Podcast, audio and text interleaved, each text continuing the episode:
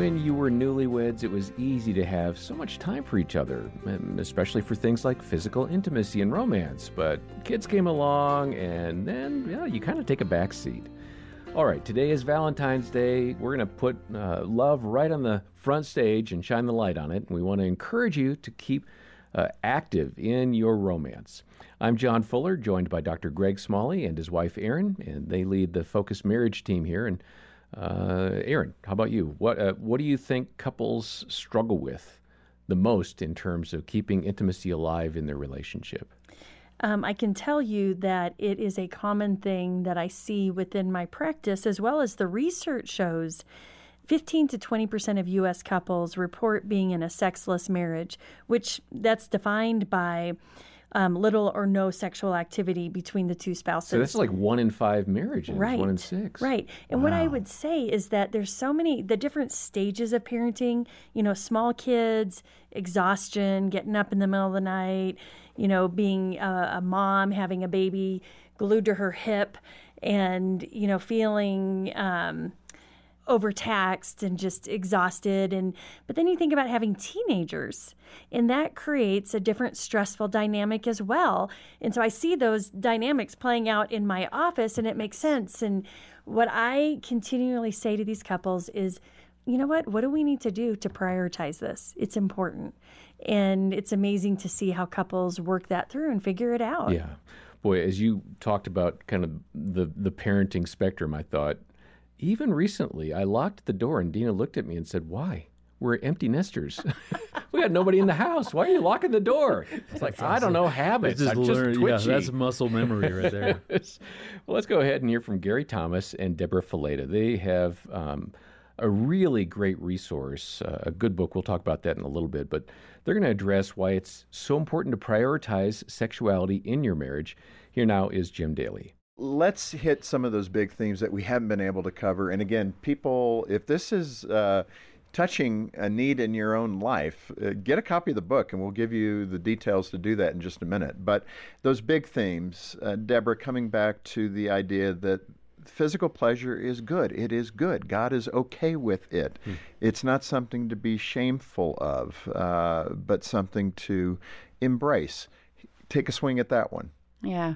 You know, when you feel like your marriage is doing well emotionally and you're at a good place, you know, I, I, just think of the average couple who's got kids and there's so much going on in their life, and all of a sudden the kids start becoming the forefront of everything that they do. Kid centric kid centric marriage and their their intimacy and their sex life kind of takes a back seat. You know, those are the couples that we want to focus on. We want to remind them that when you prioritize one another, when you prioritize the intimacy in your marriage, when you prioritize your sex life, you're actually helping your family because a connected mom and dad, a connected couple eh, overflows good things into their children's lives, into their family's life. When you're filled up emotionally emotionally and sexually, it overflows into your ministry. It overflows into your life in, in so many ways. And so there's a benefit and a blessing. And God knows this. You know, this was His plan. We're not coming up with this stuff. Biblically speaking, God knows that a healthy sex life goes hand in hand with a healthy marriage. Yeah, we had a couple that just was encouraging where before they had kids, they would have these long drawn out sessions and they really remembered gourmet intimacy experiences. And then they were at a place where they had three or four kids. And she said, You know, I feel like I'm being pawed all day. And we'd look, okay, turn up the TV. We've got 10 minutes. Let's just go take care of it. She goes, Because I just needed that release.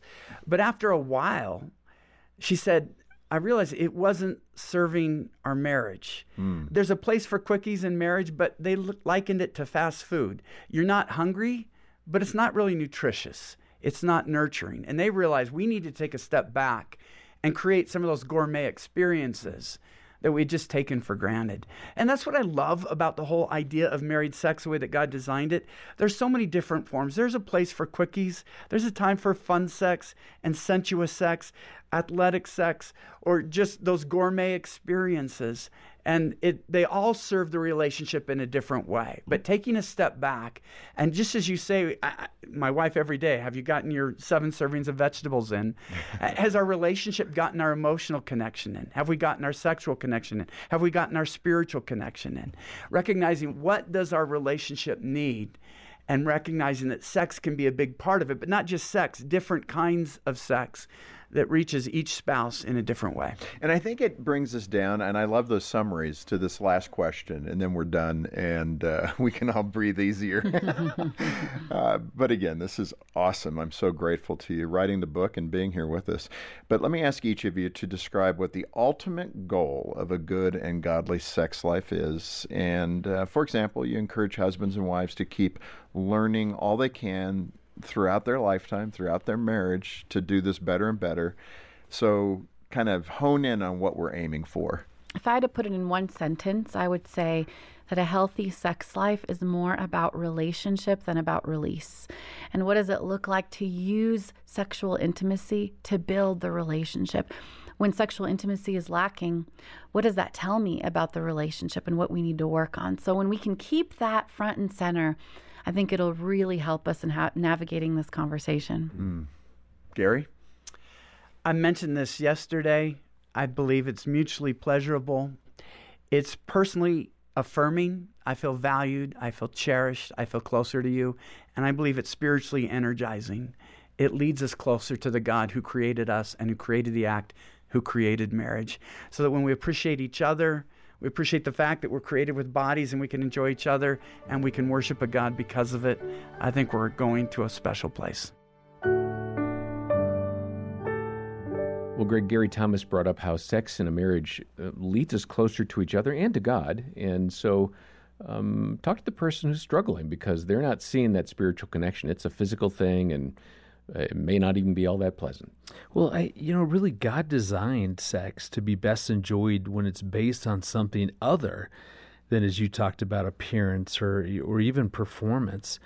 And I love how really, you know, God bases it on committed love, and that's a gift that He's given a married couple. So within that covenant marriage, that makes me then very aware of God's committed love for me and so, e- even the way that we get to enjoy sex together should be a reminder of man, God has that same committed love for us, that same passion to know.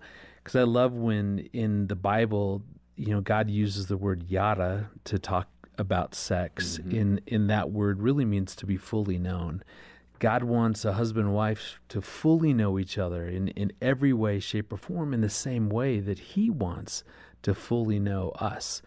Know, when you think about Proverbs 5, 18 and 19, that talks about, you know, as a lovely deer, a graceful dove, let her breast fill you at all times with delight, be intoxicated always by her love.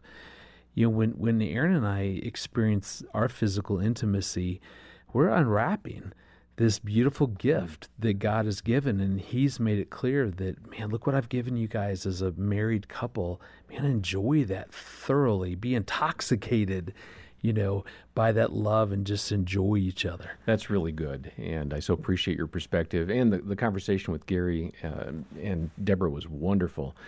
Uh, listen, the book that Deborah Fileta and Gary Thomas wrote is called Married Sex, and it really goes in depth on what you've heard today. Um, make a donation to the Ministry of Focus on the Family, and we'll send a copy of that book to you. It's our way of saying thank you for being part of the support team. Thank you for being a financial partner with us. Thank you for, as Jim Daly says often, uh, doing ministry through us. We've got so many great tools. This podcast has tens of thousands of people listening regularly, hundreds of thousands of downloads every month. Uh, help us continue the outreach of this podcast and the ministry uh, with a gift, and we'll say thank you by sending Married Sex. And it is Valentine's Day, so I want to point out that we have a great series that Greg and Erin have uh, put together. It's called Loving Well, and uh, season six has launched. It's a wonderful series that will help you um, keep the Valentine spirit, if you will, alive in the coming days. If you haven't listened to all the episodes, uh, we'll link over to the Loving Well podcast in the show notes. Next time, more from Gary Thomas and Deborah Fileta. And for now, on behalf of Greg and Erin Smalley and our entire team, I'm John Fuller, and thanks for listening to the Focus on the Family Marriage Podcast.